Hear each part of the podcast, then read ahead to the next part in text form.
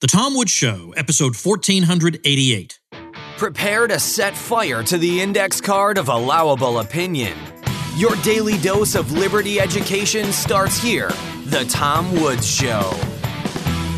Folks, the great and heroic Bob Murphy has a brand new book out Contra Krugman Smashing the Errors of America's Most Famous Keynesian. This thing is going to give you a ton of intellectual ammunition. Check it out at ContraKrugmanBook.com com. And I am the narrator of the audiobook version. How about that? You can get that for free through the Audible offer at tomwoodsaudio.com.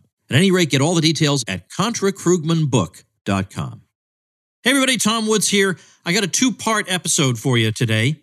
In the first part, we're going to listen to an interview I did some time ago back in 2014 with Jeff Deist, president of the Mises Institute, about what was at that time my brand new book, Real Dissent a libertarian sets fire to the index card of allowable opinion. You're going to find some familiar themes discussed here, but I, I have new people joining the listenership all the time. So playing that for you. Then in the second part, I want to take a few moments to review something that I don't think I could make a whole episode out of, but I did want to say something to uh, listeners about it. And that has to do with something that happened with the Ron Paul Institute for Peace and Prosperity. So we'll get to that in just a minute. Here we go with my interview with Jeff Deist. Ladies and gentlemen, welcome back once again to Mises Weekends. I'm your host, Jeff Deist, and as promised, we're joined this weekend by our good friend and senior fellow, Tom Woods. Tom, how are you? Doing well, Jeff. Thanks for having me.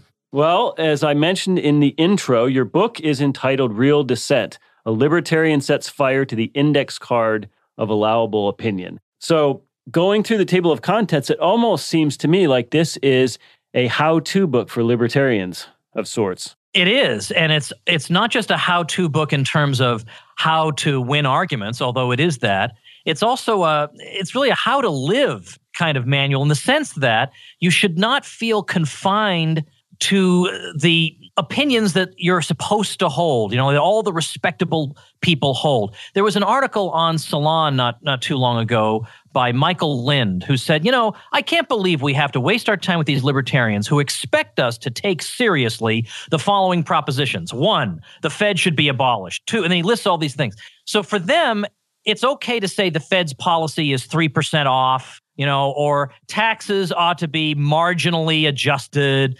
That's fine. You can do that and be respected by Salon. But why would you want to? Like, what way is that to live?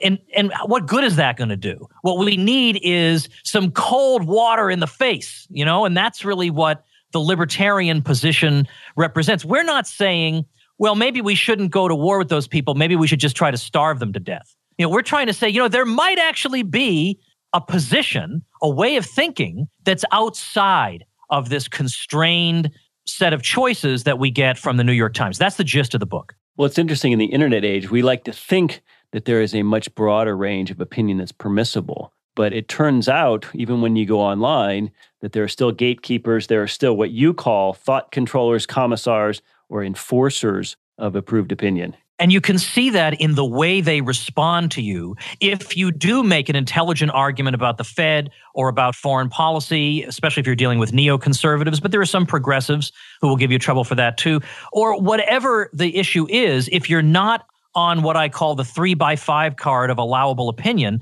you're going to be not refuted, but smeared. They're not going to bother to show where you're wrong. You're so uppity for having an independent thought that you don't even deserve a refutation. Instead, you're going to be called an extremist and all this other stuff. I never minded being called an extremist because, of course, extremist depends on extremely what, right? If I'm extremely awesome, there's nothing wrong with that. It's a completely contentless word. But these are the types of things they do. They'll say, well, this person is just out of bounds, or this person is on the fringe, and this and that. It's not on the fringe to say, let's go bomb this basically borderline third world country for really no good reason, for reasons we can all see are made up and invented. You know, that's not fringe. It's fringe to say maybe we shouldn't do that. You know, but they try to use these words like fringe or whatever to intimidate otherwise decent people into keeping their mouths shut. But to me, what I have fun doing to the contrary is exposing these people for what they are, which is thought controllers. I always use terms like that because it really stings when they have to hear it. But Tom, this goes beyond just debating on the internet, right? I mean, this affects people's lives and careers. For instance, people in academia or people who would like to write for a living, uh, the thought controllers actually impact their lives and careers. There's no question about it. I mean, there these are there are career destroying smears that these people use. Now, I'm lucky that at this point I have been fortunate enough to build up enough of a following that people who follow me, they know the sorts of things that the bad guys say about me. They already know it and we just laugh it off and it's okay. But if I were just starting out, yeah, that could that could seriously harm me. And as a matter of fact, back about 10 years ago, when my book, The Politically Incorrect Guide to American History, came out, I took a lot of abuse over that book. There was a signed editorial, a signed editorial on the New York Times editorial page uh, against me and the book.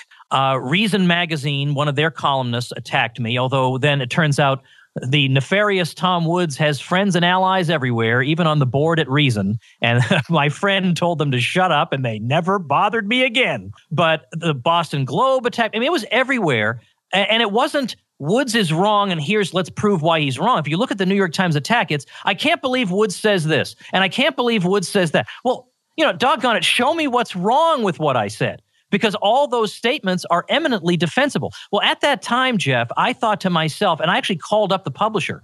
Now, it was a smash hit, New York Times bestseller for 12 weeks, got into the top 10. It was doing great.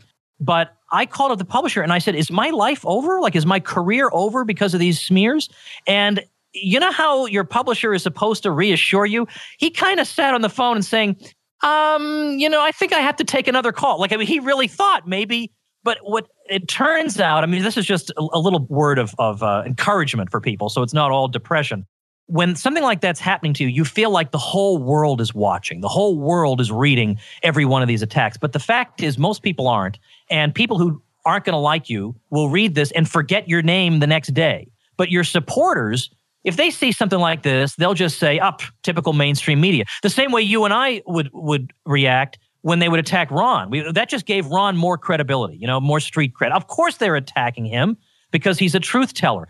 But I'll tell you, at the time, it is a very scary thing. It's it's nice to say afterward, "Oh yeah, it's really cool to be attacked by the powers that be." Well, yeah, that's a lot of bluster after the fact. At the time, it's scary.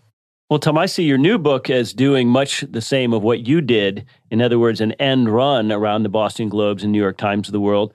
I notice that you have a whole section in this book in, addressed toward what I would call the Beltway strain of libertarianism, the uh, milk toasts, let's say, who are so afraid of offending anyone. You know, it's interesting. I'd like to get your thoughts on whether we as libertarians sometimes unconsciously fall prey to PC ourselves. Well, it is easy and tempting. And, you know, Ann Coulter made this remark about libertarians. I better not re- repeat the word that she used, but let's just say she called us cowards, but she used a, another word. And what she meant by that was that, yeah, you libertarians, you'll say things that the media is basically okay with, like, let's legalize pot. Well, you know, in 2014, it doesn't take a whole lot of courage to say that. But how many of you people are going to come out and publicly say, I'm against anti discrimination law? And I thought she was absolutely right about that. I mean, libertarians were up in arms that she said that, but she's absolutely right. It is hard to find people who will take courageous stances like that. So it is true. In Real Dissent, there are 10 parts in this book. And one of the parts is aimed at a particular wing, let's say a beltway wing of libertarianism. It's one of the shorter parts of the book, reflecting the fact that this is not my principal concern as a writer, but it does need to be addressed. And for all people who will say, Woods, you shouldn't engage in infighting, which, by the way, of all people on earth, I have more right to engage in infighting after the way I've been treated by some of these jerks than, than most people. I generally don't because I don't have the time or the interest, but it has to be done sometimes. If people are are taking the good name of libertarianism and confusing that name in people's minds. It needs to be pointed out. But I know that a lot of these people who will say, I shouldn't include a part like that, they're going to turn right to that part first. They're going to flip right to part seven because it's a guilty pleasure. They want to see what I'm saying there. Well, I also noticed that you have a large section of the book devoted to the Ron Paul revolution. Yeah. And my take is that one of the reasons Ron is so beloved is because he was not programmed. He was very homespun. He was down to earth. He was a family man. He was sort of a gentle bourgeois doctor. And of course, this is the exact reason that many of the Beltway types hate him. Exactly. And the reason I inserted a section on Ron in this book is first of all, he exemplifies the idea of the book's title, Real Dissent, because we didn't get any real dissent other than Ron. In these presidential debates. It was all stupid nothingness they were debating. You know, who's going to withdraw how many troops when, or who's going to send how many more troops when? That was the whole debate. But we got real dissent from Ron, and it was courageous dissent. He would go to South Carolina and say, We got to end the drug war. He'd go to Florida and say, We got to end the embargo with Cuba. And that's what we loved about the guy. So, what I'm trying to do in that section of the book is record for posterity why he was so special. I mean, I know that's a little sappy sounding, but why he mattered, what, what was so significant, why we were so excited about him. And what disturbs me is that some of the people I, you know, locked arms with in this great struggle uh, on Ron's behalf are now saying the exact opposite of what they said just two years ago. Two years ago, they would, or three years ago, they would pitch Ron to their friends by saying, you know what's great about Ron is that he's not like the others. He doesn't say things because, well, he's got to say those things to get votes, or he doesn't say things because, well, you got to play the game. But now I hear all these ide- formerly idealistic young people saying, well, hey, look, you know, Ron's a sweet guy and everything, but we got to get things done. And to get things done, you got to say what you got to say. And I, I just think, my gosh, you know, all that time, people were right who said that politics crushes the soul. To see these kids turned into automatons like this is very dispiriting. We got to get things done, Tom, that's for sure. Now, uh, speaking of getting things done, you have two other large sections in the book devoted one to war and foreign policy, mm. and two devoted to the Fed. So I was pleased to see you taking the right on head on uh, when it comes to war. Yeah. Can you talk about that section? Yeah, absolutely. Because, you know, there is a section in the book uh, that takes on anti capitalist writers, but that's easy. You know, for libertarians, that's like we're all in favor of capitalism. That's easy. It's harder to take on the war question because, you know, we do have some of our audience is kind of conservative, and the conservatives tend to be the most bellicose on foreign policy. So I did want to take them on partly because I used to be one of those people. I grew up in the 1980s, and I loved Ronald Reagan, and I supported every single military intervention that he engaged in. It, it, even the ones he just thought about doing, I supported those. And so I see some of myself in these people and I I can speak a language that reaches them. But at the same time, it's not I'm not just I'm not by any means coddling them. In in some ways, I'm I'm quite tough on them. That it's one thing to be swept away by Ronald Reagan when the Soviet Union is around, but it's quite another to get snookered into the Iraq War of 2003. I mean, really? I mean, surely you are above this, for heaven's sake. So I I allowed myself to be talked into putting the war section as part one of the book to to just go right up front and say yes even though this is a book that there will be some parts of it that conservatives will like this it's going to challenge them right away. But with arguments that have reached a lot of conservatives that i can tell you i have the emails and the personal testimonies to prove it these sorts of arguments they win over conservatives. A lot of us argue with conservatives. We can't understand how they don't see the folly of the foreign policy. So i actually start the book with chapter one on my own personal story of how i went from being a neocon college freshman who didn't know any better, who thought that was the liberty position. I didn't know any better. I mean, who, no one was teaching it to me, and I wasn't original enough to think of it myself. Going from that to being the person I am now, and how I realized, oh my gosh, I am actually supporting things that are evil. That I mean, it's not even. There's no mincing words here. I'm supporting something that is evil. It's it's a it's a shocking revelation to realize that about yourself. And I think a lot of people, frankly, if they head down that path, they can't face it. It's too much to face. So they just keep on imbibing the propaganda and moving on. But I'm glad to say that I had friends who talked me out of it, who got me out of it. And so I put that as chapter one, and I hope that it'll help other people to see the path that I took. Well, a lot of otherwise free market conservatives also have a tremendous blind spot when it comes to money and banking. So let's talk about your section on the Fed. Well, as a matter of fact, in the section on the Fed, I take on both progressives and self described conservatives. It was so funny, you know, in an annoying way during Ron's campaigns that we would get so called conservatives saying, that Ron Paul's crazy. And you'd say, oh, I know why, because of his foreign policy, right? No, he's crazy because he wants the gold standard, which isn't even technically correct these days, but but all right, let's for the sake of argument say he wants the gold standard. They acted like this was unthinkable and that the by implication then that the existing monetary policy and regime is the best conceivable one or really only needs a little tinkering. I mean, these conservative, they're supposed to support the free market and they're supporting an institution that expressly engages in central planning in order to control certain macroeconomic variables in the economy. Now, if you believe in that, your case for the free market is, shall we say, severely vitiated and can hardly be taken seriously. So Ron is the real free marketeer, and the people, the Austrians who believe in a genuine free market without these interventions, they are the free marketeer. So again, so I pitch it to them as, don't you believe in the free market? I thought you guys believed in the free market. And when we put it that way, well, then they have to try to defend defend themselves. And what are they going to say? Well, some intervention is okay. That's going to be pretty lame sounding to anybody who's following the debate. Well, Tom, it seems like the right has a huge blind spot when it comes to war. The left has a huge blind spot when it comes to markets. They both have a blind spot when it comes to the Fed. Let me throw this out there. Maybe you address it in the book. I don't do not know. Do libertarians have blind spots as well that you've identified?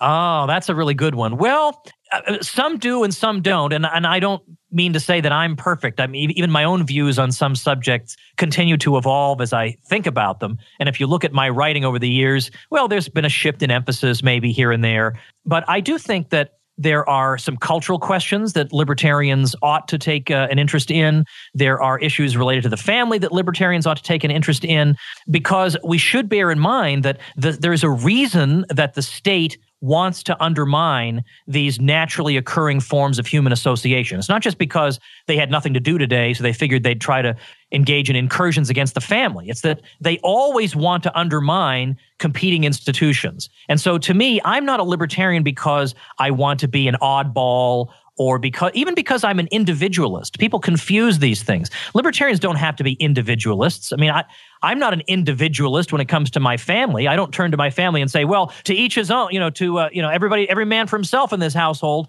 You know, you're going to have to fetch your own dinner. You're going to have to, you know, fend for yourself. I, I wouldn't act that way. I, I and I like being at events with the Mises Institute, and the Mises Institute is a collective group that I enjoy being with. So it's not that we're for individualism against collectivism. We're against artificial collectives that exist only in the mind of a central planner, but naturally occurring uh, social institutions can be uh, perfectly enriching and can be important barriers against the state. Tom, we are almost out of time. Let me wrap it up with just one final question to you. What do you hope the impact of this book will be? Well, I've written at this point a dozen books. I can hardly believe this myself. And people always ask me which one is my favorite. Now, it may seem, uh, I don't know, maybe unpersuasive when an author says, well, the current one really is my favorite, because it sounds like he's just trying to sell copies. But at least at this moment, it is my favorite because I think it's a it's a good introduction to what we're doing as libertarians and to what I'm doing, but it's not at an introductory level at the at the same time. I mean, like somebody who's been around the block a while is going to get some good ammunition against the Fed and against the foreign policy that they use and all this other stuff. What I want to see it do is to in effect give people the courage, the uh, the desire to go out there and continue to force the discussion open further the discussion on so many issues is so closed and narrow, it's almost a joke how little we're actually debating with each other. And yet, libertarians have such humane and commonsensical alternatives that are just ruled out. They're ruled out of the discussion off the bat. And what I'm trying to show in the book is that what we have to say is so valuable and so persuasive as soon as it's heard that we cannot be discouraged by how little the powers that be want to hear it. We should be encouraged by how little they want to hear it because that means that we're on the right track. So I want to blast open the discussion. And that's why there it's such a dramatic title, Setting Fire to the index card of allowable opinion. I mean, there is implicitly a little card with all acceptable opinions written on it. And how can we possibly make any advance if we're going to confine ourselves to that? So we got to just set it on fire. Tom, Thanks very much for your time this weekend. Ladies and gentlemen, the book is entitled Real Dissent. You can find it at realdissent.com. You can find it at Amazon. And in a day or two, you're going to be able to find it right here at Mises.org. Have a great weekend.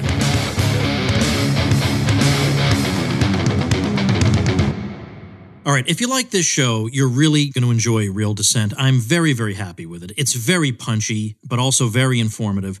You can get it I'm going to link to it at tomwoods.com slash 1488. I will also, I also want to remind you that I am the narrator of the audiobook version of that book, and you can get that for free through the Audible offer at tomwoodsaudio.com.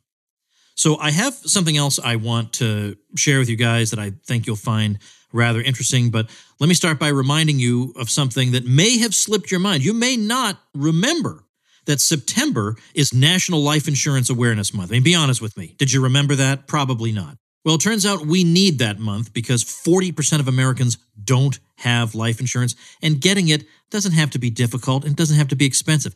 Prices are actually the lowest they've been in 20 years, and Policy Genius is making it easier than ever to get covered. This could not be easier. I've used Policy Genius myself. It could not be easier. It is the easy way to shop for life insurance online. You can be getting quotes from top insurers that you can compare in minutes and find your best price. Once you apply, the Policy Genius team takes over. They handle all the paperwork, all the red tape. And it's not just life insurance, by the way. They can also help you find the right home insurance or auto insurance or even disability insurance. So if you need life insurance, and chances are you do, but you just haven't gotten around to it, well, come on now. Do it during National Life Insurance Awareness Month. Don't make them have created that month in vain. Use National Life Insurance Awareness Month as your moment to get started. Go to policygenius.com, get quotes, and apply in minutes. You can do the whole thing on your phone right now. Policy Genius, the easy way to compare and buy life insurance. All right, let's talk about what's going on over at the Ron Paul Institute of Peace and Prosperity.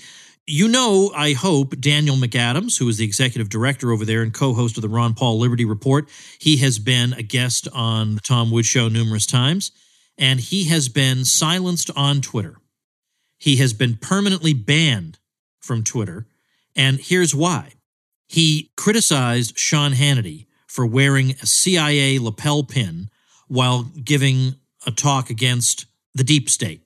I mean, how do you do that? So, this is what the initial tweet and then response to this tweet uh, later on in the same thread is what got him in trouble. But the original tweet was visiting a friend watching Sean Hannity, and Hannity takes an hour, quote, challenging the deep state, unquote, while wearing a CIA lapel pin. This is what is called misdirection. America, are you so stupid that you would listen to someone attacking the deep state while wearing a CIA lapel pin? And so then, in response to his own post, he wrote another tweet and he called Hannity, quote, retarded, unquote. Now, Daniel admits, not a polite choice of words, and he probably could have chosen better, but he got the following suspension notice.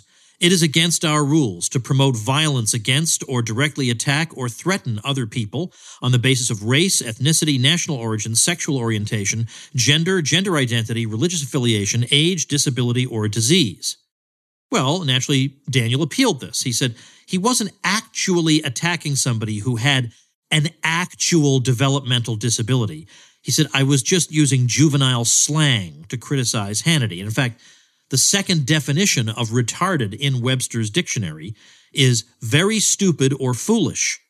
Uh, Daniel then included links to a Twitter search on the word retarded, and he found thousands and thousands of instances, all of which used the word exactly as Daniel had used it.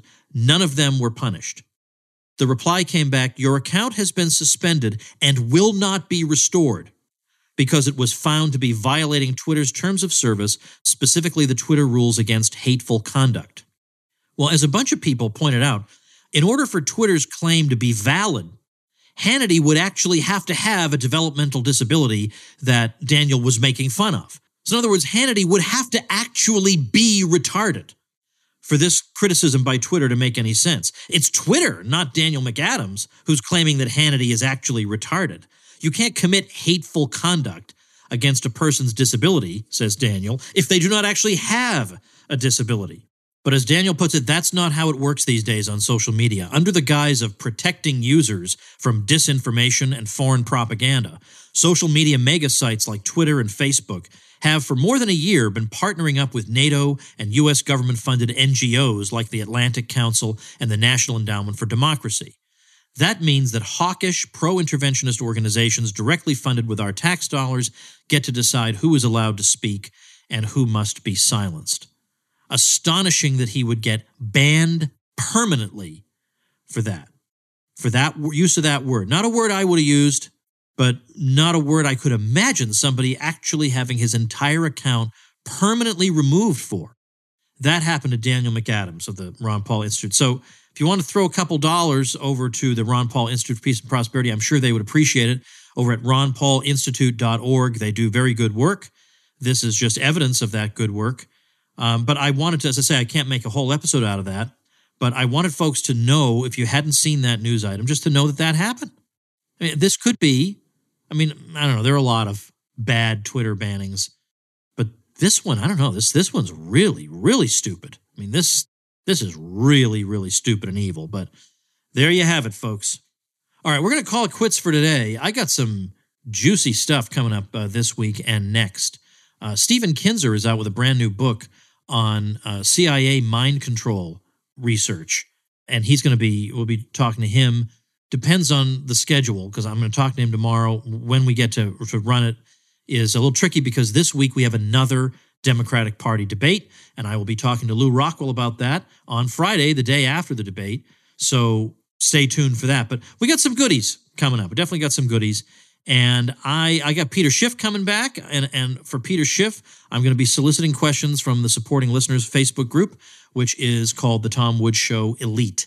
And if you want to get in there with all the cool people and interact with me and them and be able to get your questions answered, then head over to supportinglisteners.com. You get many bonuses, even if you don't want to be in that group, that's okay. You get many other bonuses that will make your life happy. So supportinglisteners.com will also make me happy. Thanks for doing that, everybody. See you tomorrow. Become a smarter libertarian in just 30 minutes a day. Visit tomwoods.com to subscribe to the show for free, and we'll see you next time. Like the sound of The Tom Woods Show? My audio production is provided by Podsworth Media. Check them out at podsworth.com.